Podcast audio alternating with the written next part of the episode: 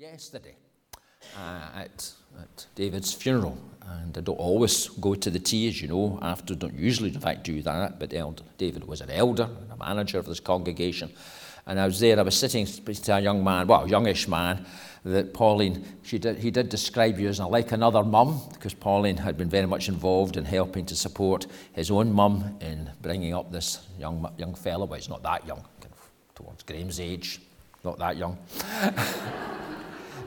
but how impressed I was by him as a person. And yet, interesting enough, he has no connection with church. There's no background. And at the very end of our conversation, I said, Oh, have you ever thought of coming to the church? And interesting, the response was not, Oh, no, you know, kind of, you know. It was, Oh, I never even thought about it.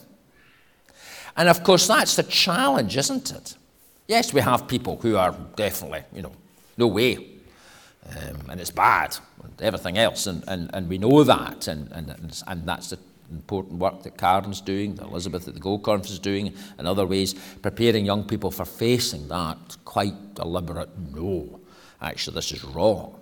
But there's also a vast majority of people who think, think oh, right, oh, why, aye, that place that's in the main street, or that place, that, never even thought about it.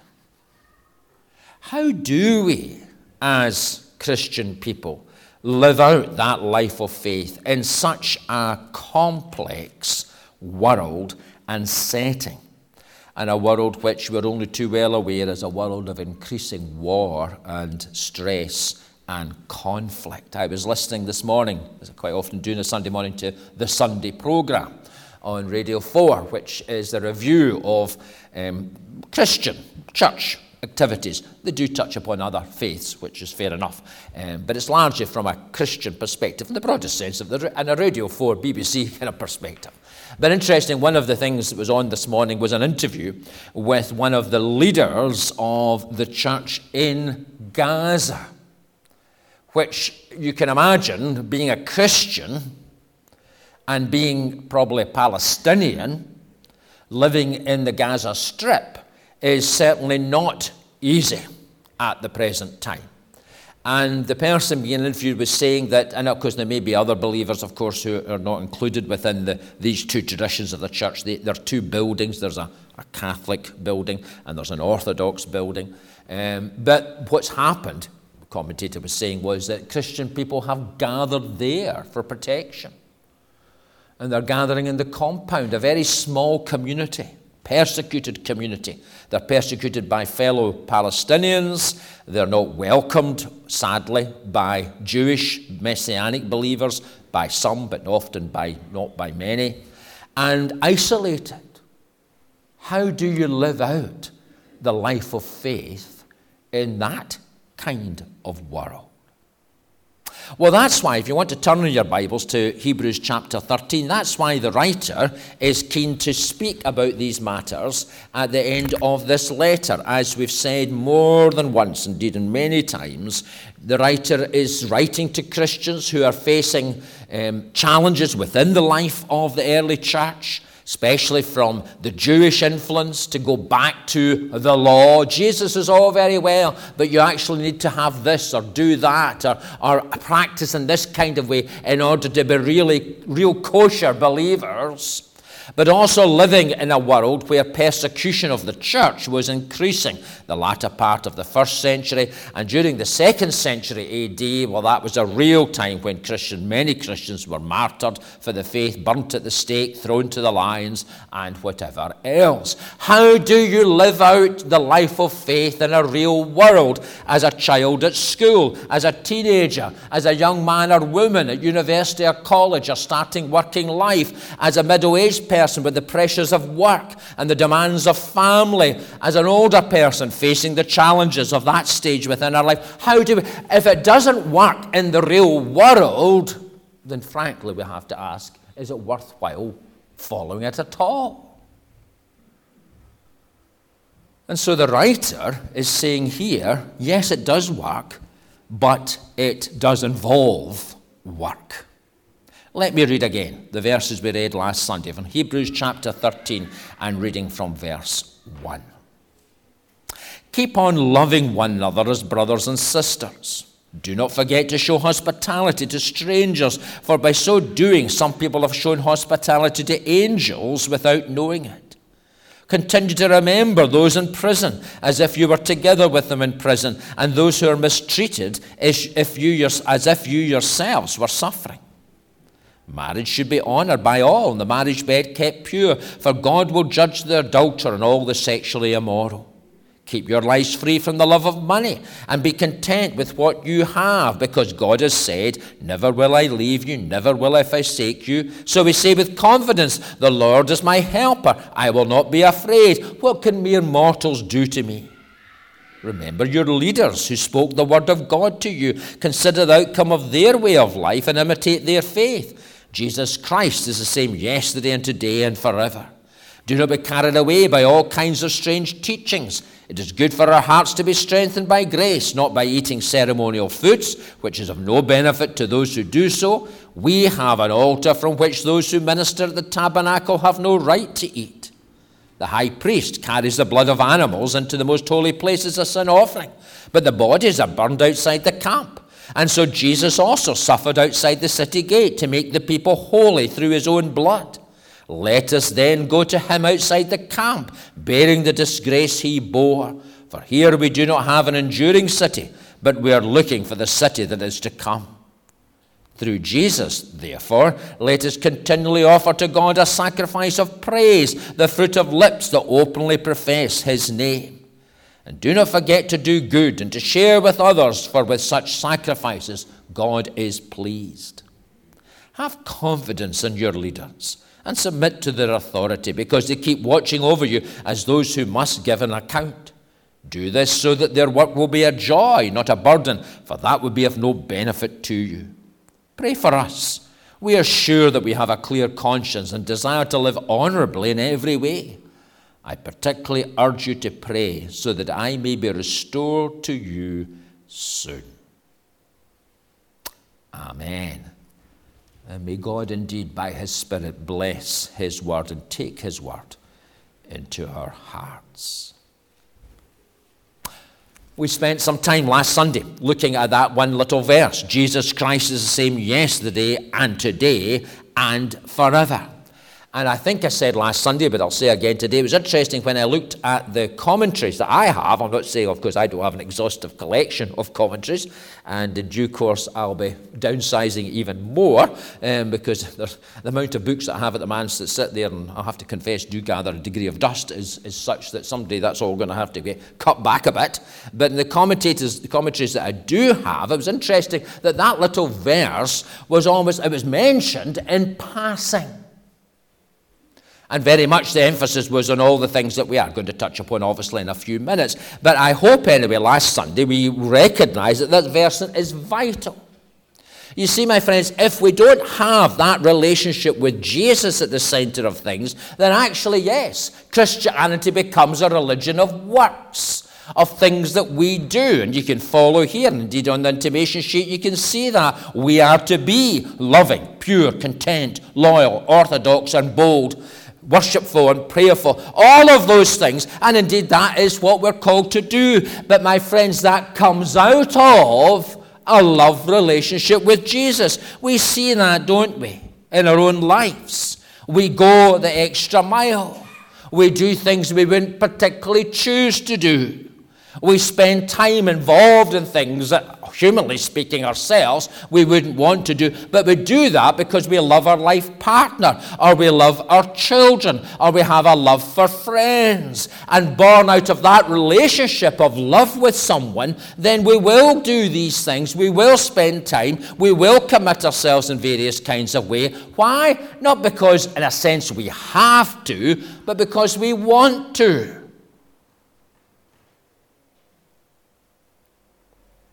And so it's vital that we understand that.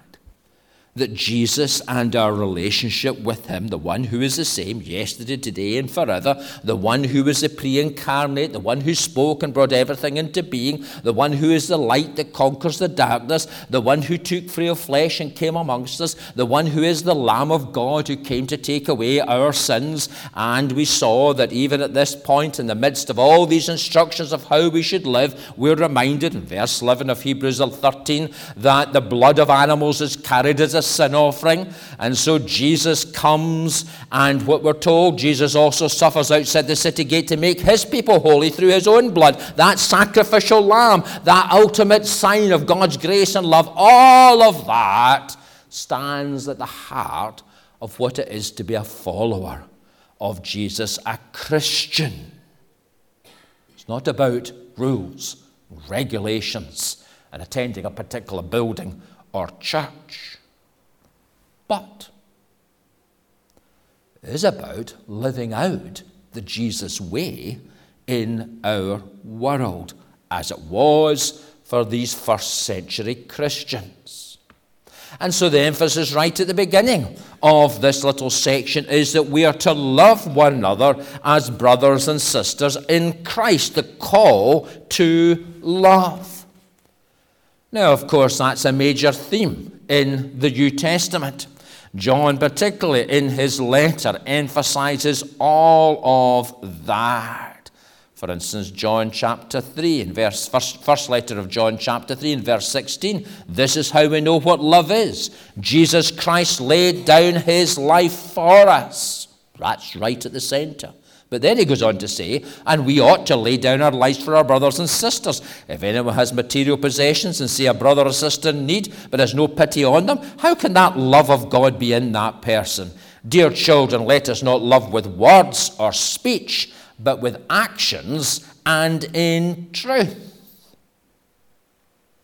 The testimony of being a believer and having that love relationship with Jesus is that we have a love for our brothers and sisters. And that's demonstrated, we're told, in practical ways. Do not forget to show hospitality to strangers, for by so doing, some people have shown hospitality to angels without knowing it. Continue to remember those in prison as if you were together with them in prison, and those who are mistreated as if you yourselves were suffering. We are to be open to others, to other believers. We certainly see that lived out in many parts of the world amongst the church. That welcoming of people into homes, often at the cost, not just financial in terms of entertaining people, but also the cost of being identified and recognized as Christians themselves. Can I ask you quite simply, when was the last time you showed hospitality to another believer? i.e., not somebody who's in your family, like your wife or your husband, but someone else. When was the last time you offered to go out with someone for a coffee? Or to go for a walk? Or to have them, dare I say, even in your home? And to maybe even have a meal? Or at least to put the kettle on and offer a cup of tea and a biscuit? Well, no folk from Edinburgh, you know, you've had your tea.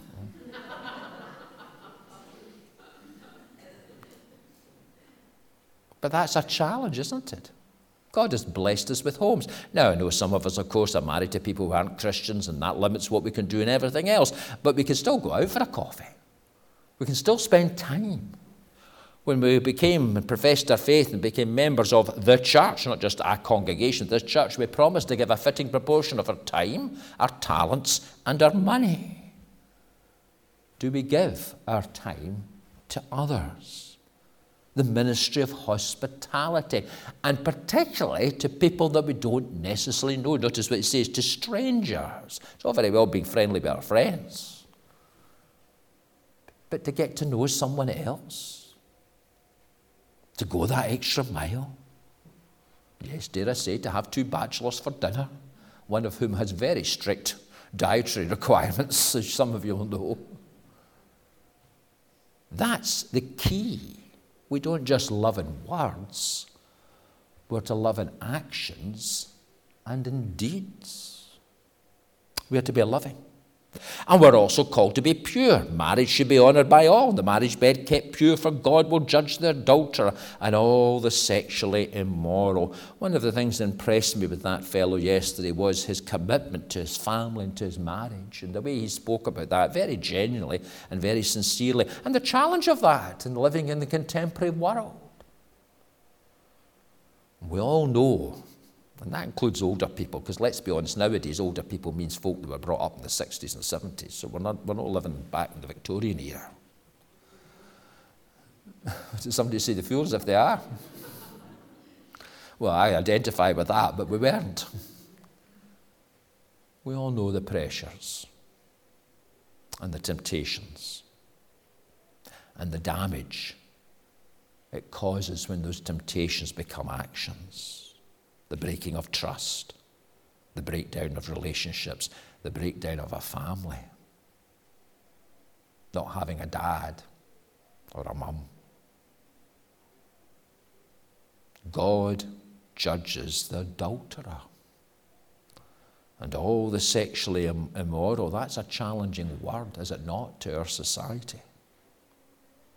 And actually, one of the ways why sometimes these things become to the fore and adultery and other things happen actually goes because we're actually not content with what we have.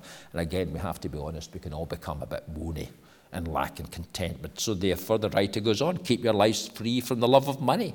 Be content with what you have because God has said, Never will I leave you, never will I forsake you. So, we say with confidence, The Lord is my helper, I will not be afraid. What can mere mortals do to me? Contentment with godliness is a great gain. Remember those verses in 1 Timothy? Again, Paul writing to Christians who were beginning to face the challenge of the times in which he lived, and he says this But godliness with contentment is great gain. For we brought nothing into the world, and we can take nothing out of it. But we have food and clothing we will be content with that. Those who want to get rich fall into temptation and a trap and into many foolish and harmful desires that plunge people into ruin and destruction. For the love of money is the root of all kinds of evil. Some people eager for money have wandered from the faith and pierced themselves with many griefs. That lack of contentment. Do you ever listen to your children or perhaps to your grandchildren? And they're just not content with what they have and compared to the folk living in Gaza or the folk living in other parts of the world, we are so blessed. And yet, it's an irony and a paradox that the more we have often, the less content we are. And that's a seedbed that causes all sorts of things, such as adultery, such as abuse, such as selfishness, and a giving into the me centered dynamic that unfortunately so many others within our society have already given into. Jesus loves us freely. He was pure, without spot and stain. And He comes to bring that sense of contentment that our times and our life are in the hands of the eternal God. And that doesn't impact on who we are and how we deal with things. Nothing else will.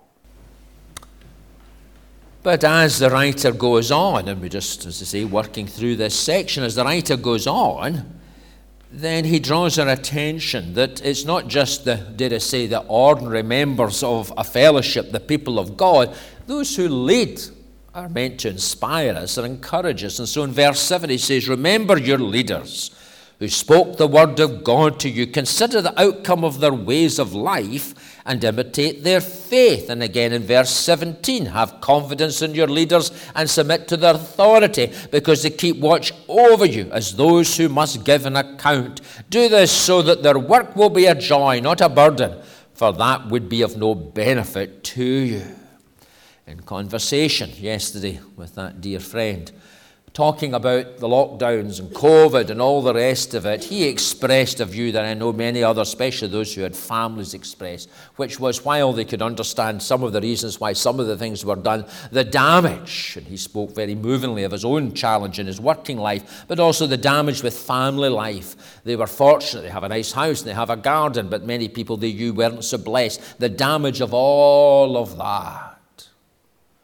And the question over leaders, leaders who said one thing but then very obviously did something different um, in Downing Street and in elsewhere. Leaders, if you follow the inquiry, I'm sure probably very few of us do, but if you are following the inquiry, leaders who are now pointing to each other and say, it wasn't me, it was them. And you're seeing that from the medical professional. People who are saying, oh, we never suggested this. And in a few weeks' time, we're going to hear a politician saying, oh, we were told this pointing the finger at each other. And the general sense there is of skepticism and cynicism, more seriously, about those who lead. And that's true across all the political parties and all the different views that people have. And that's also true within the life of the church. And I think, sadly, sadly, but rightly, we often have to question those who particularly have a public role of leadership of the church within our nation. We're not well led. But, the writer says, your leaders are meant to inspire you. They're meant to speak the word of God to you.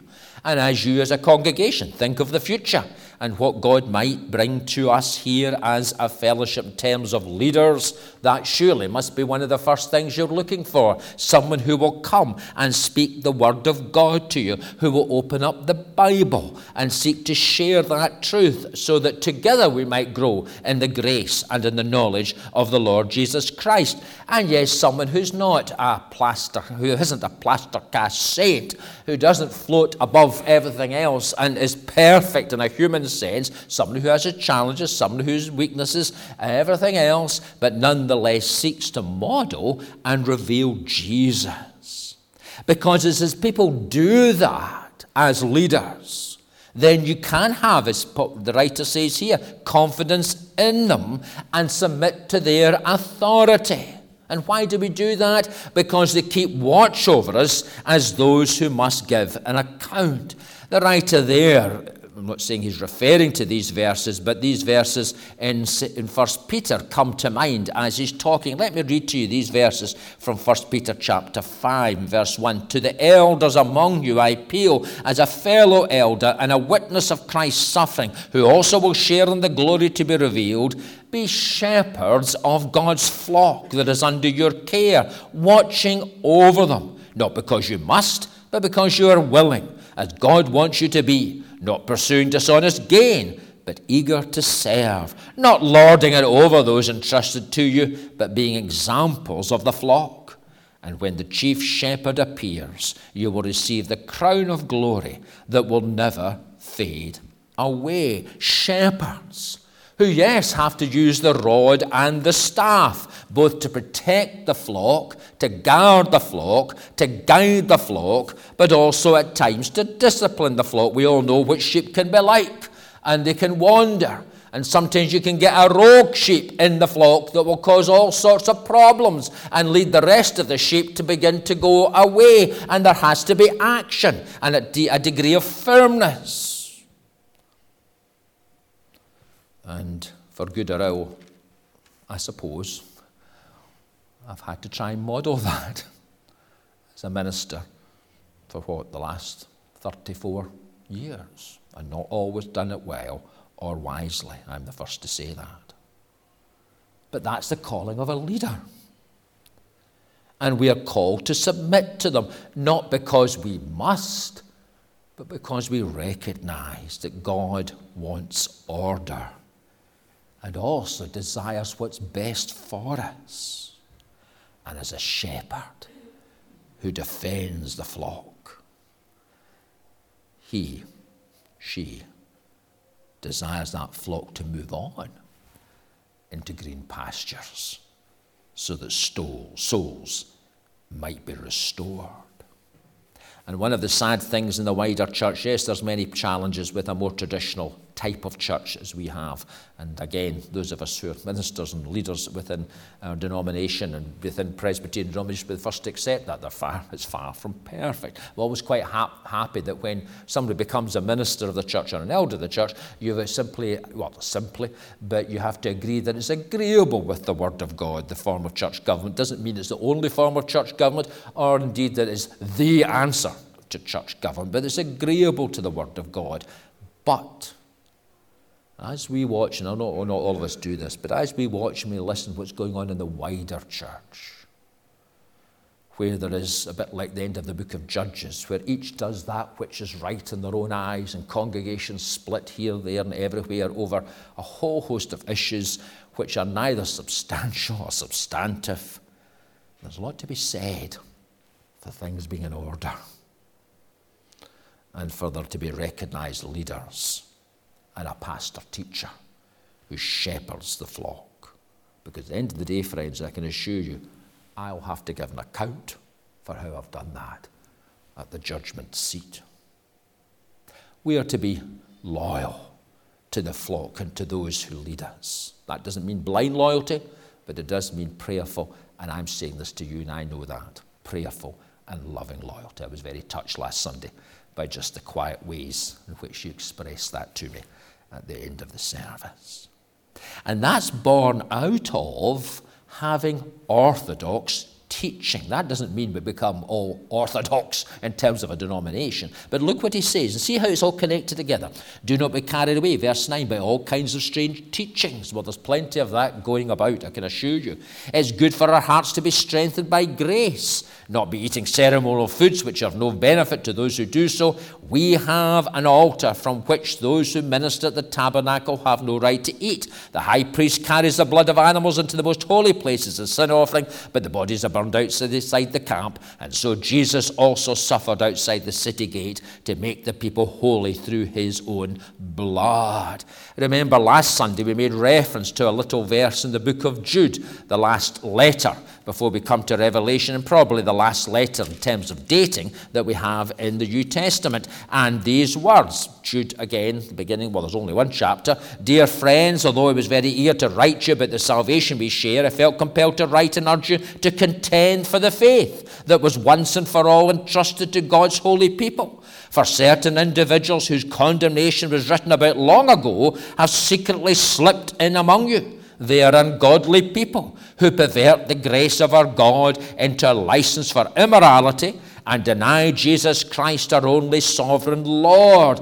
And we have to recognize again, as you look to the future, we have to discern those who lead are men and women who are orthodox in their convictions, who believe in the truths revealed in Scripture, in the uniqueness of Christ, in the virgin birth in his sinless perfection, in his death on the cross as an atoning sacrifice, in the bodily resurrection, in his ascension to heaven, and in his return to judge the living and the dead. And I'm not saying anything new. That is the creedal basis for the church. But sad to say, not within our own denomination, I would have to say that, but within the wider church, there are ministers and pastors and those who would claim to be leaders who deny these things or who so use language so convoluted that you're left wondering actually what they believe. Is that not the case? And they say things, and you'll listen to it and say, well, some of that sounds okay, but I'm just not sure about the rest. That should never be the case. There shouldn't be some sort of confusion or fog over what those who lead believe. And supremely, as the writer reminds us here, of Jesus as a sin offering as the scapegoat. We know that phrase, but literally in the biblical Old Testament thing, as the one in whom our sins were laid and was sent out into that wilderness the one who hung on the cross on that hill, the very same hill that Abraham, remember, we looked at that during the summer, remember, was, was well, he thought he was going to have to sacrifice Isaac, and remember the angel of the Lord, the Lord himself, saying, No, the, I will provide a sacrifice, don't do that. And the writer in Genesis tells us that a sacrifice will be provided. That's in the Old Testament, where the sacrifice is provided in Jesus Christ. So we don't change the words of hymns because we don't like the fact that they speak of that atoning sacrifice. Nor do we alter the teaching of Scripture in order to accommodate social trends or sexual norms. That's not to say we go about thumping people over the head with these things. Least of all, we go about pointing the finger. But nonetheless, to be orthodox is to stand in the testimony of Scripture. And we're called as the people of God, not just as leaders, to do that.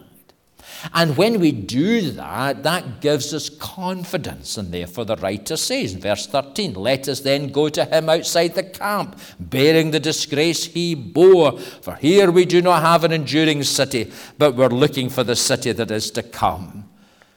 I was hearing just this week of a tremendous story of conversion which a pity hadn't been shared. I was saying to Ian earlier, a pity we hadn't heard about that at the presbytery. It was at the presbytery. I heard it. You might think the presbytery is a business meeting. Well, it is, but it's also a time, and it actually was originally meant to be a time where ministers and elders of the church meet to encourage one another and edify one another in the faith. Well, I was very encouraged and edified as I spoke to one of the ministers of the church and heard a very moving story, a very powerful story. Don't know all the details of how the landlord, Nathan, you know Nathan Owens, who's a minister down in Kilmaurs, and God's doing a great work down there, and Nathan himself, to be fair, because he probably didn't want to draw attention to himself or to his church, never told us. It was another colleague that was telling us the landlord of the local pub, who lived quite an exuberant gay lifestyle, has now been converted and is sitting in the congregation and renounced a lifestyle. Not because, not because he was banged over the head by Nathan or by anybody else about a particular lifestyle,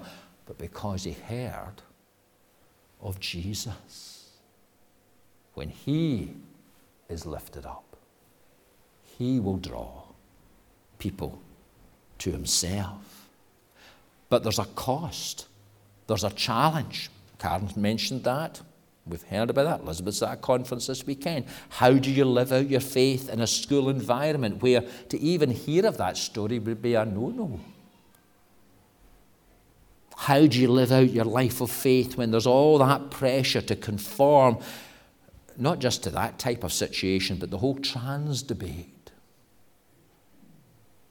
Will you do so because you have confidence in the faith and Christ and who He is and what He's done and what He's said, and because, as the writer says here, we do not have an enduring city, but we're looking for the city that is to come. My home is in glory land. Remember that old song, some of you?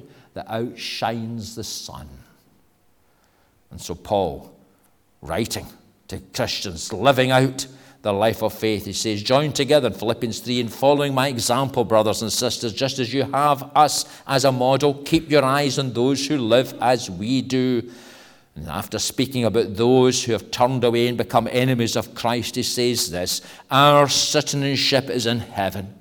And we eagerly await a Saviour from there, the Lord Jesus Christ who, by the power that enables him to bring everything under his control, will transform our lowly bodies so that they will be like his glorious body. Our citizenship is in heaven. You see, my friends, if we undermine Christ, if we undermine who he is and why he came, then everything else will start to undermine the foundations of this church. A story I've told you before, many years ago, long before we had the major renovations, remember, we had to get the floor replaced. We've discovered there was rot in the floor, and the whole floor had to be lifted and had to be fixed. And just as well, because all those years later, when we had to put the scaffolding up and when the roof was held up, if that floor had been rotten, what would have happened? The scaffolding would have been down through the floor, and a John will testify if that had happened, well, we wouldn't be sitting here today.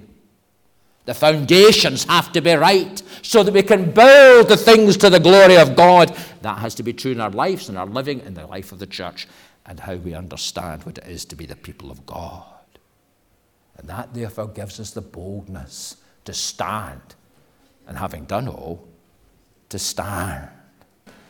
And therefore, he says in verse 15, through Jesus, therefore, let us continually offer to God a sacrifice of praise, the fruit of lips that openly profess his name. And do not forget to do good and to share with others, for with such sacrifices God is pleased. Pray for us, verse 18. We are sure that we have a clear conscience, desire to live honorably in every way, and I particularly urge you to pray so that I may be restored to you soon. How do we live out the life of Jesus in our world? Well, it starts and ends with a relationship with Him. Paul, writing in Romans 12, these well known verses, tells us, Therefore, I urge you, brothers and sisters, in view of God's mercy, to offer your bodies as a living sacrifice, holy and pleasing to God. This is your true and proper worship. Do not conform to the pattern of this world, but be transformed by the renewing of your mind. Then you will be able to test and approve what God's will is his good, pleasing, and perfect will. And as the Spirit of God takes the Word of God and transforms our minds, renews our minds, then we can begin to understand the challenge, but also the confidence we can have in living for Jesus in the 2020s in Britain. And that causes us, and I have to say, my own heart, I find this, especially when we gather together like this in worship and at other gatherings, it causes, it should hopefully cause us to simply be amazed that there should be such a God, that there should be such a creator who should care and have a concern and compassion for our world, and that he should show such mercy to me, a sinner. And at such cost himself should brought, have brought me into a relationship with our, with mine, with our Heavenly Father. And then take someone like me to be his child, to be his servant, to be his ambassador for the King of Kings and the Lord of Lords. That surely should draw from the heart of all of us a sacrifice of praise, the fruit of lips that openly profess His name, and be seen in the way we do good to others and to share with others. For with such sacrifices, God is pleased. And move us to pray, to pray for these believers sheltering in those churches in the Gaza Strip, to pray for Messianic believers in Israel. With all sorts of teachings from other churches, especially from the United States, sorry, Evan, especially the United States, that would say all kinds of things. I was speaking with somebody actually just on Thursday who was convinced that this weekend Christ was going to return and everything else. And I did say to the person, Well, if I see you in church, I see you. If I don't, well, we'll see you in glory. Well, I'm here and they're not. We can get easily carried away. All sorts of things.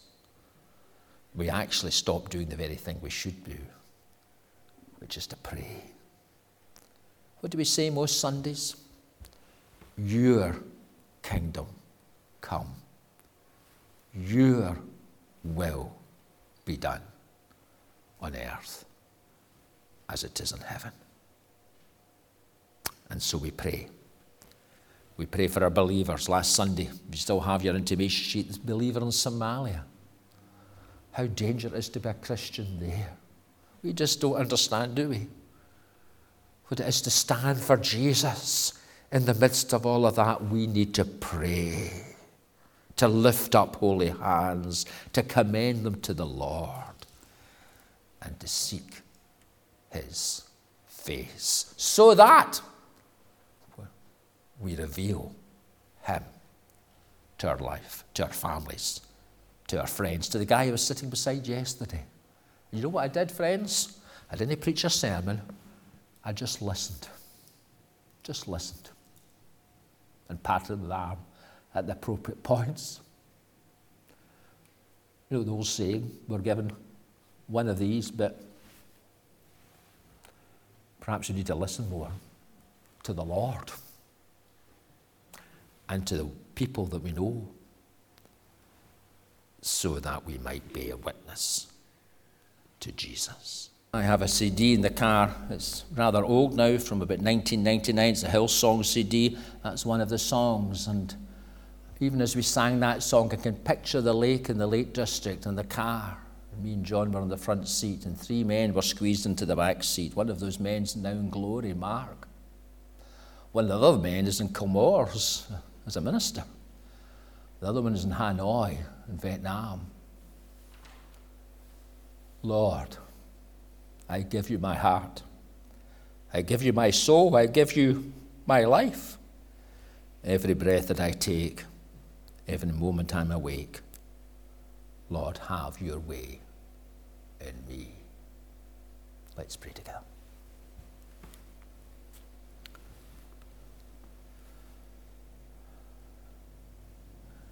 We offer ourselves to you in love this morning, Lord. We stand amazed in the presence of Jesus. And we offer you our lives, our living.